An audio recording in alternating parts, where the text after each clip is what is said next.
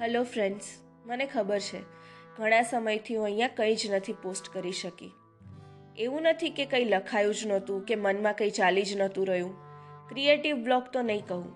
પણ હા, અહીંયા પોડકાસ્ટમાં મૂકવા જેવું કદાચ કંઈ ઠોસ કે નક્કર સર્જન નથી થઈ શક્યું છેલ્લા થોડાક મહિનાઓમાં. અને આજે આ રચના પણ મારું પોતાનું સર્જન નથી. એટલે આજે જે આ પોડકાસ્ટ બનાવી રહી છું, તેમાં જેના વિશે પોડકાસ્ટ બનાવવાની છું, તે મેં લખેલું નથી. મારા ફેસબુક મિત્ર મિતેશ રાઠોડ, એમના પેજ પર હેશટેગ ફરવરી કે કિસ્સે હેઠળ સરસ મજાની પ્રેમ વિશેની વાતો લખે છે. અને વેલેન્ટાઇન્સ ડે નજીક પણ આવે છે.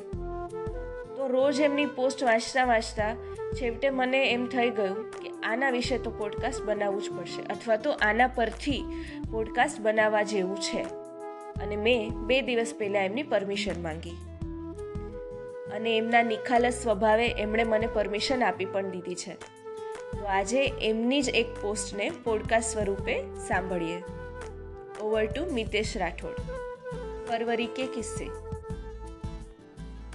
तुम्हारे चेहरे को निहारते कुछ कहना चाहता था लेकिन जब हृदय की भावनाएँ होठ पर हावी हो जाती है ना, तब सर्जन होता है मौन का।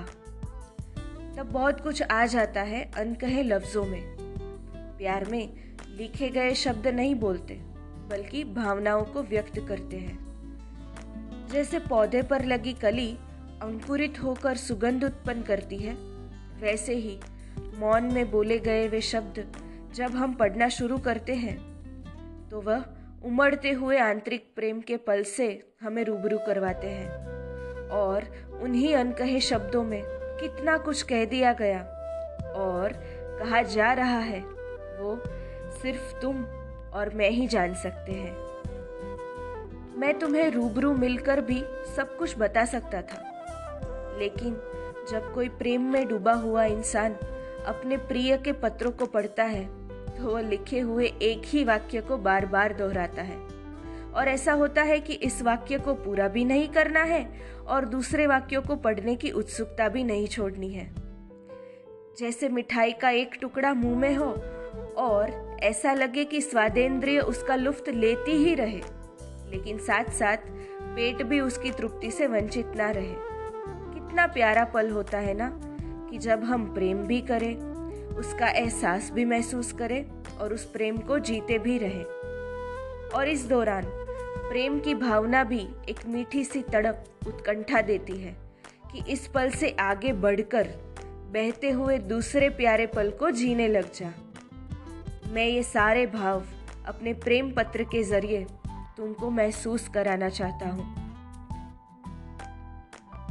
ये ऐसा है ना? जैसे दो बच्चे विपरीत दिशाओं से माँ का हाथ पकड़कर उन्हें अपनी ओर खींच रहे हो। लेकिन माँ को तो ज्ञात होता ही है कि वह उन दोनों बच्चों से समान रूप से प्यार करती है। इसी तरह बीत चुके, बह रहे और आने वाले प्यार का हर पल बेहद प्यारा है। एक समान है। मैं एक भी क्षण को छोड़ नहीं सकता जिसमें तुम शामिल हो और ना ही अगले क्षण को टाल सकता हूँ। फल का महत्व है, लेकिन उससे भी ज़्यादा अहमियत है उसके पेड़ की। कुछ इस तरह ही प्यार का हर पल मायने रखता है, लेकिन उस प्यार को खूबसूरत बनाने वाली तुम अद्भुत हो। तुम केवल प्रिय नहीं हो मुझे, तुम तो मेरे लिए प्रेम हो। तुम्हारे लिए एक प्रेम पत्र लिखने की चाह थी, और अभी तक प्रेम की वर्णमाला का पहला अक्षर भी नहीं लिख पाया।